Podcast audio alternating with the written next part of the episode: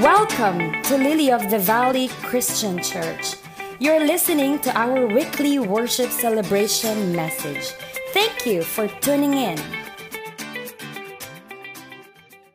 Sa umaga pong ito, tuloy-tuloy po tayo sa atin pong team. This is our last sa series po na Invade. Sabihin nga po natin, Invade. Hindi ko po alam kung nagre-rema pa po ito sa atin, ito pong buwan po na ito. Ibig sabihin, meron po tayong mga kinoconquer. Sa umaga pong ito, ang topic po natin ay the outcome of partial obedience. Muli po sabihin natin, partial obedience. Ayan. Kanina po habang umaawit po tayo, bigla po may pumasok sa isip ko, pwede rin palang delayed obedience. Magkaiba po yung partial obedience sa delayed obedience. Alam po ninyo yung mga delayed obedience, ito po yung wait. Yan, wait lang po. Yan po yung mga anak po natin ha, na kadalasan pag meron tayong inuutos, puro wait. Iba po yung delayed obedience, iba pa po itong pag-uusapan po natin. Yung delayed obedience some other time, ayan, uh, pwede po nating i-discuss po siya. Pero for now, ito po yung topic natin, the outcome of partial obedience. Yung hindi po kompletong pagsunod. Ano po ang resulta po nito? At least personal po do sa tao na naging partial yung pagsunod, iba pa rin po yung dealing ng Panginoon do sa tao na nakita niya na partial ang ginawang obedience. Ang verse natin ay makikita po natin sa 1 Samuel 15, 1 to 3. 1 Samuel 15, 1 to 3. Yan po, utos po kasi ng Panginoon. Sabay-sabay po natin itong basahin. Samuel said to Saul, The Lord sent me to anoint you king over his people Israel. Now therefore listen to the words of the Lord. Thus says the Lord of hosts. I have noted that Amalek did to Israel in opposing them on the way when they came up out of Egypt. Now go and strike Amalek and devote to destruction all, the, all that they have. Do not spare them, but kill both man and woman, child and infant, ox and sheep, camel, and donkey. Salamat po. May the Lord add blessing upon the reading of His Word. Ang pinaka-background po nito mga kapatid, paglabas po ng Israel sa Egypt sa pangunguna po ni Moses, along the way sa Canaan, nakalaban po nila itong mga Amalekita, ito po mga Amalekites. Nakalaban po nila ito, natatandaan po ninyo yung istorya na natatalo po sila. Pero the moment na itinataas po ni Moses yung kanya pong tungkod, sila po ay nananalo. Kaya lang po, maghapon po yung labanan eh. Umabot po ng hanggang magdidilim na yung pagkikipaglaban po nila sa mga Amalekites. Kaya po, siyempre, napapagod po itong si Moses. Ang ginawa po ni Aaron at Hur, kumuha po sila ng bato na uupuan po ni Moses.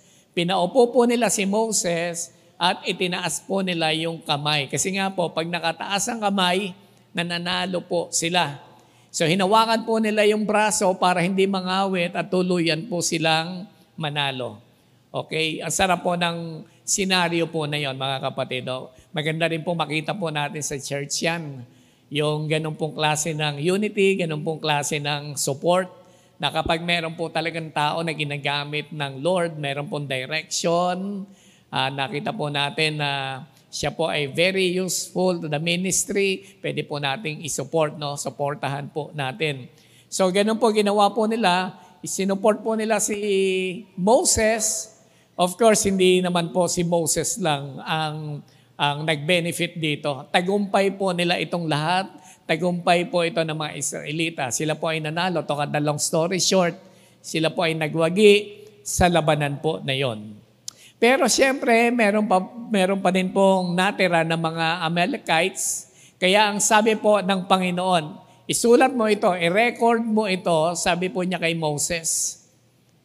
Sabi niya, Etong mga Amalekites na to, lilipulin ko ito. Yan.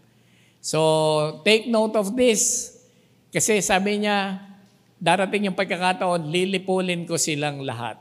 Imagine that kasi mga kapatid ha, Pinangungunahan sila ng Panginoon, dadalhin sa lupang pangako, tas kumontra po itong mga Amelisita po na ito, kinalaban po sila. Na para nilang kinalaban din po ang Panginoon po dito do sa kaniya pong kalooban. So yun yung pinaka-background. At hindi po nakakalimutan ng Panginoon yan. Nung humingi po ng hari ang Israel, ibinigay po si Saul. Inanoint po of course yan ni, ni Samuel. At yung pong verses na atin pong binasa kanina, 1 Samuel 15, 1 to 3, sabi, the Lord sent me to anoint you. Yan. Bakit po siya i-anoint? To rule over the Israelites over the people of Israel. Yan po yung magiging papel po niya, pero meron po siyang mandate. Yung mandate po na ito, sinabi po ng Panginoon, I have noted what Amalek did to Israel in opposing them on the way when they came up out of Egypt. Now go and strike Amalek and devote to destruction all that they have. Ito po yung utos. Sabi niya, sige, i-anoint kita, sabi po, ng Panginoon through the prophet Samuel, i-anoint kita as king over Israel. Pero ito ang isang gagawin mo. Didigmain mo ang mga Amelisita, lilipulin mo silang lahat, walang ititira sa kanila. Even yung mga tinatawag nating spoils of war, di ba may mga spoils of war, yung pag natalo mo yung kalaban mo, lahat ng masasamsa mo, yan, yung mga espada, ari-arian nila, yung weapons nila, yung kayamanan nila, okay? Mga alahas nila, sa iyo na lahat yan. So, yan po yung natawag natin, mga spoils of war. At parang reward mo yon, ha? reward mo sa pakikipaglaban mo sa kanila dahil ikaw ay nagtagumpay. So, yan po ang utos, pero ang utos po ng Panginoon, puksain itong lahat walang ititira kahit ano. Pero heto po mga kapatid, ang ginawa po ni Saul. Titingnan po natin, sumunod po ba siya ng lubusan? Or dito na po natin makikita agad-agad yung kanya pong partial obedience. Okay? Tingnan po natin verses uh, ah, 7 to 9. Verses 7 to 9. Sabi po sa verse, and Saul defeated the Amalekites. Mukhang may katotohanan naman, sumunod naman, natalo niya yung mga Amalekita from Havilah as far as Shore, which is east of Egypt, and he took Agag. Ito na po mga kapatid. Sino si Agag? Ito po yung king ng mga Amalekita. He took Agag, the king of the Amalekites, alive and devoted to destruction all the people with the edge of the sword. Nagtira po siya, meron din naman talaga siyang pinatay. But Saul and the people spared Agag and the best of the sheep and of the oxen, the best of oxen and of the fattened calves and the lambs and all that was good and would not utterly destroy them. All that was despised and worthless they devoted to destruction. Hello mga kapatid. Sumunod po ba? Sumunod. Pero ang tawag po natin nga dito ay partial obedience. Kasi sabi, i-destroy lahat eh. I-devote sa destruction lahat. Pero ang unang-una, hindi niya nilipol lahat. Itinira po niya yung hari. Bakit po kaya tinira yung hari?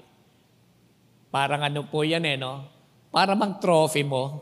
Nakuha mo, natalo mo, tapos dala-dala mo yung hari, pwedeng nakatali.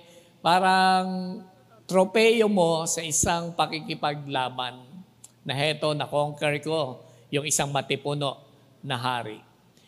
Tapos po, yung lahat ng mga bagay na magaganda, kanya pong itinira. Ang talagang dinevote lang niya to distraction, yung mga worthless, yung despise, yung may mga kapinsan, kapansanan, hindi magagandang hayop, yung mga mga payat, may mga kapansanan, yun lamang po ang kanya pong itiner, uh, kanya lang pong dinestroy at hindi po lahat.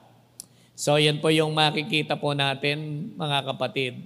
At dito po sa mga susunod po na mga verses, dito po natin makikita ano ang bunga personal sa kanya.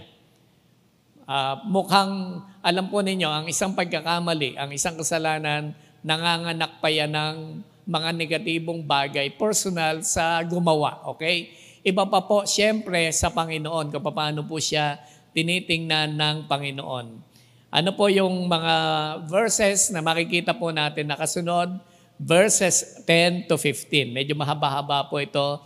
Pero for the sake ng atin pong pag-aaral ngayon, sundan po natin yung mga verses. The word of the Lord came to Samuel, I regret that I have made Saul king, for he has turned back from following me and has not performed my commandments. And Samuel was angry, and he cried to the Lord all night. And Samuel rose early to meet Saul in the morning, and it was told Samuel, Saul came to Carmel, and behold, he set up a, monument for himself and turned and passed on and went down to Gilgal. Agang, ang agang gumising po ni, ni um, prophet uh, Samuel para kausapin po itong si Saul. Pero alam po ninyo, hindi po niya makita si Saul. Kasi nagtayo po ng monument, napaka-prideful naman na king ito. Kasi nanalo siya. So busy-busy siya magtayo ng monument for himself na makilala, ma-recognize na nalipol niya itong mga taong ito. And Samuel came to Saul and Saul said to him, Blessed be you to the Lord. I have performed the commandment of the Lord. Nagyayabang pa siya. Sabi niya, sinunod ko talaga yung inutos ng Panginoon, yung sinabi mo sa akin, And Samuel said, What then is the bleating of the sheep in my ears and the lowing of the oxen that I hear? Naririnig niya yung, yung ingay ng mga hayop na kinuha po nitong sila Saul. Saul said, They have brought them from the Amalekites, for the people spared the best of the sheep and of the oxen.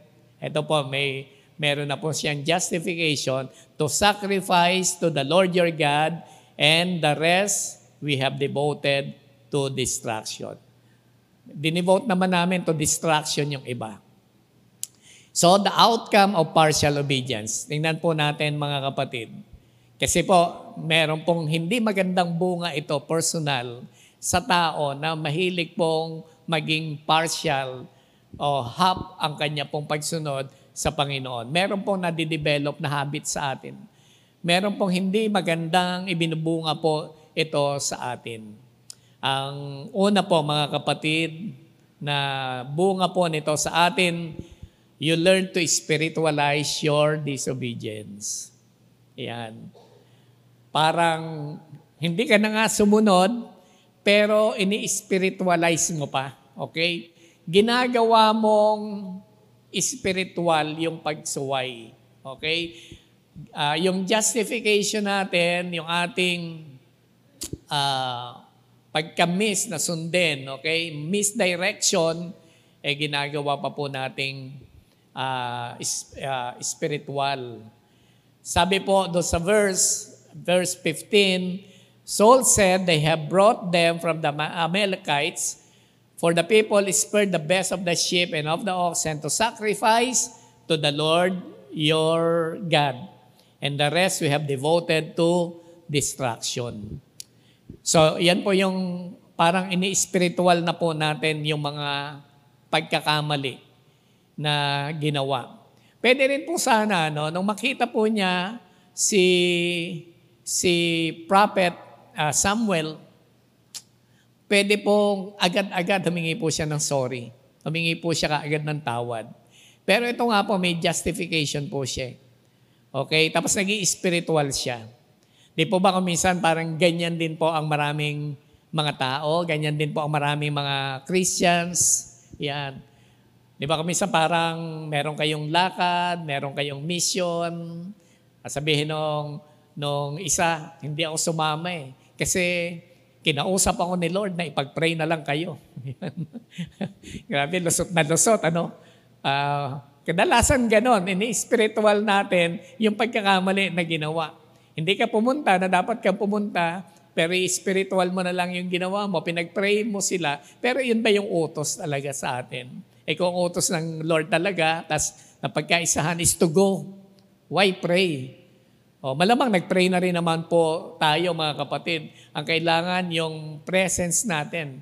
Pero hindi ka nagpunta, tas ini-spiritual mo na lang yung atin pong ginawa. Kuminsan kahit po sa pagkakaloob sa church, yan. Bihira po ako mag-topic ng tungkol po sa pagkakaloob sa church. Ini-spiritual natin. Hindi ako nagbibigay sa church eh. Bakit di ka nagbibigay sa church? Ang daming lumalapit sa akin. Personal, tinutulungan ko sila. Kasi hindi naman sila marireach out ng church eh.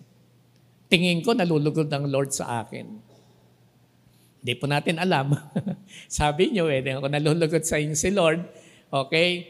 Pero, paano po yung utos po sa atin ng pagkakaloob po sa church? So, iyan po ay isang klase po ng pag spiritual ng bagay na mali.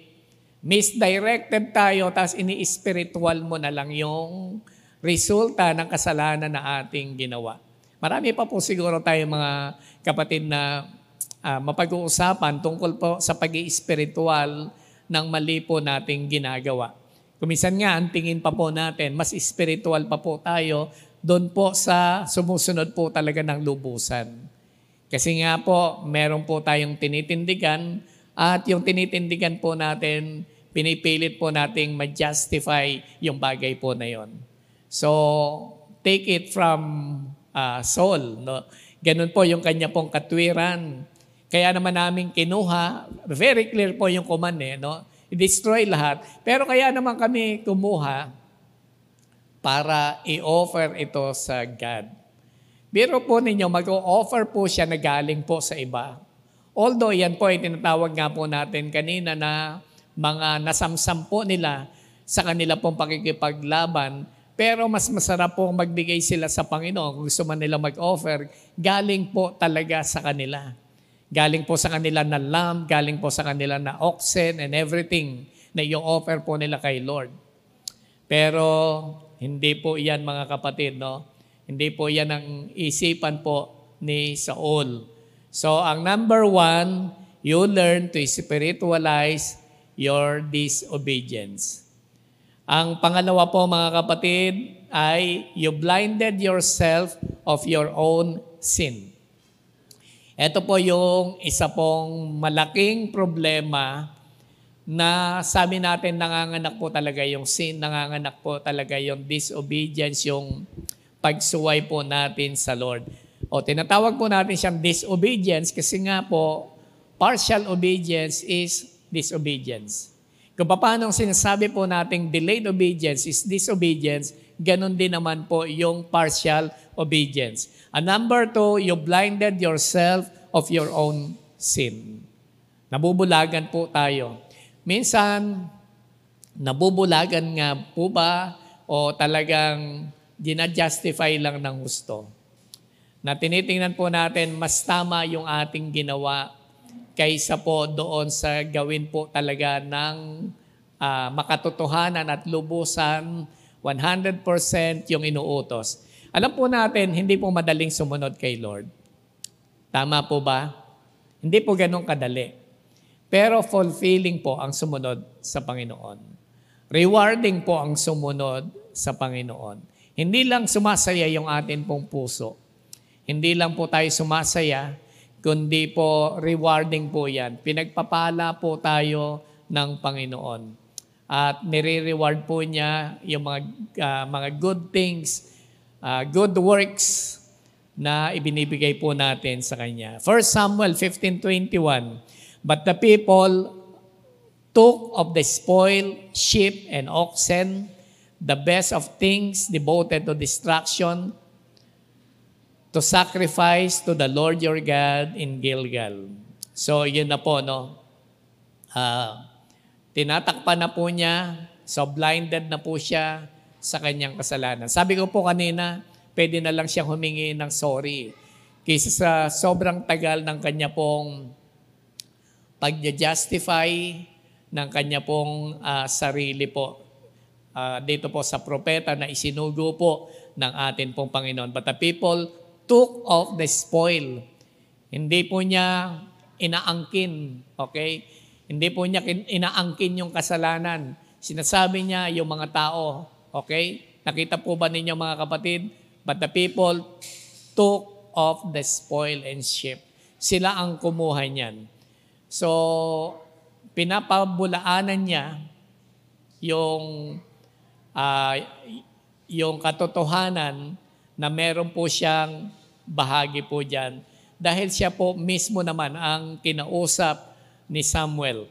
And number three, you learn to confess without sincerity. Finally, mga kapatid, finally, humingi din naman po siya ng sorry. Pero yung confession po niya, dahil sanay naman po siya ng half obedience, eh ito din po, half din ang kanya pong confession. Kalahati lang po ang kanya pong pagsunod at kalahati din po ang kanya pong paghingi po ng tawad. 1 Samuel 15.24 Saul said to Samuel, I have sinned, for I have transgressed the commandment of the Lord and your words, because I feared the people and obeyed their voice. Hello mga kapatid, nandito pa po ba kayo? Tingnan po ninyo yung sinabi, yung bandang huli, sinabi po ni Saul, Because I feared the people and obeyed their voice. Okay? Humihingi po siya ng tawad, pero nangangatwiran pa rin siya. At ang katwiran po niya, mahirap pong bumenta. Why, mga kapatid? Alam po natin na si Saul, he stood very strong in front of his people. Pag may sinabi siya, ito na. Ganon po siya katapang. Paano mo sasabihin na natakot ako sa aking mga tao? Natakot ako sa aking mga kawal, kaya yung boses nila ang aking pinakinggan. O palagay na natakot ka nga. Pero bakit boses nila ang dapat bang pakinggan, hindi ang boses ng Panginoon? So kaya po binabanggit po natin mga kapatid, half obedience can lead to half confession. Partial obedience can lead to half confession. Sanay na po kasi. Kung sanay po tayo ng partial-partial, even mga kapatid, yung confession natin, half lang to. Kalahati lang. Kaya kumisan, ang dami po nating naririnig na ano, confession, yung parang parang tuwing magpe-pray na lang laging kino-confess the same old thing. Hindi na po talaga yung sabihin po natin makaangat-angat, hindi na po maka-level up, hindi na po makaahon. O, same old thing po ang kino-confess. Lagi siyang napapagtagumpayan ng ganong klase nung mali po niyang ginagawa. Pero be sure mga kapatid, na dapat pag nag-confess po tayo, wala na pong mga reason-reason. Wala na pong justification. The moment na ginagawa po natin ito, nasasanay lang po tayo lagi na half yung confession, tas uulitin lang din po natin yung sin. Alam po ninyo mga kapatid, meron pong sinabi, ito pong si Samuel kay Saul, in 1 Samuel 15:17. And Samuel said, Though you are a little in your own eyes, are you not the head of the tribes of Israel? The Lord anointed you king over Israel. Kasi nga po sinasabi po niya, natakot ako, sumunod lang ako sa boses nila. Pero sabi niya, though you are little in your own eyes, pero ginawa ka ng Panginoon, Are you not the head of the tribes of Israel? Hindi ba ikaw ang head, ikaw ang tagapangunan niyan? And the Lord anointed you king over Israel. Naging napakabuti sa iyo ng Panginoon. Alam po ninyo mga kapatid, yung goodness ng Panginoon should prompt us to obey Him. Kung nakita po natin, mabuti po ang Panginoon, ito po ay nagiging dahilan para ilid po tayo sa pagsunod. Lubos ang pagsunod. Pinili po siya ng Panginoon. Marami pong pwedeng piliin ng Panginoon. Pero siya po ang pinili. Naging mabuti po ang Panginoon sa kanya. Sinamahan po siya. Inanoint po siya as king. Dapat po ito ay nagli-lead sa isang lubusang pagpapasakop at pagsunod sa Kanya. Alam po ninyo ang response ng God?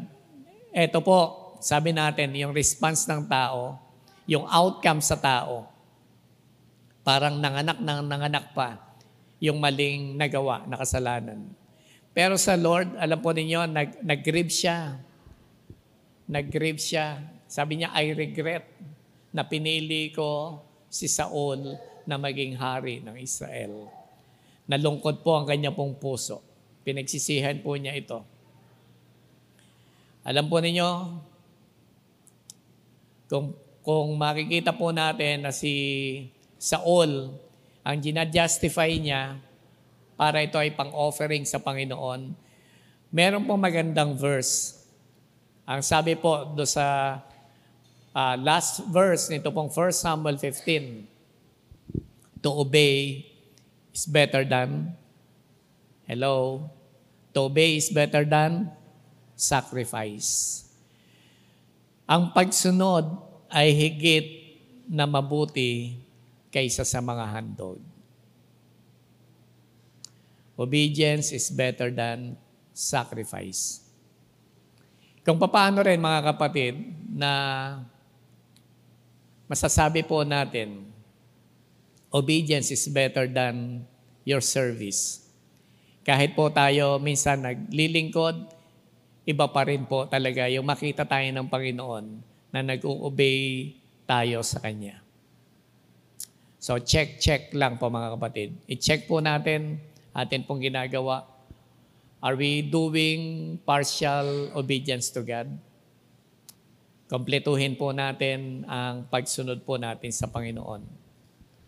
May mga times po ba na partial din even our confession of sin? Kalahati lang ang paghingi natin ng tawad as inuulit po natin ulit ang mga bagay na to. Ask the Lord for forgiveness. Kasi ang gusto ng Panginoon, obedience po talaga rather than our sacrifices. Tayo pong lahat ay tumayo, tayo po ay mananalangin. Lord, maraming salamat po sa inyo sa araw na to. Salamat po, Panginoon, sa inyo po mga salita. Isa po ito, Panginoong bagay na gusto po naming makonquer. Isang bagay na gusto po naming ma-invade. Yung pong partial obedience, Panginoon. Gusto po namin, ang pagsunod po namin ay lubos-lubos, dahil sagana din po, Panginoon, yung pagtitiwala po ninyo sa amin, yung kabutihan po ninyo, Panginoon, sa amin. Lobin niyo, Lord, na maging makabuluhan, yung po, Panginoong buong buwan ng amin pong pag-aaral tungkol po sa series po na Invade. Samahan po ninyo kami at bigyan ninyo ng lakas, kapangyarihan na ito po, Panginoon, ay amin pong maipamuhay. Ito po ang aming panalangin. In Jesus' name, Amen and Amen.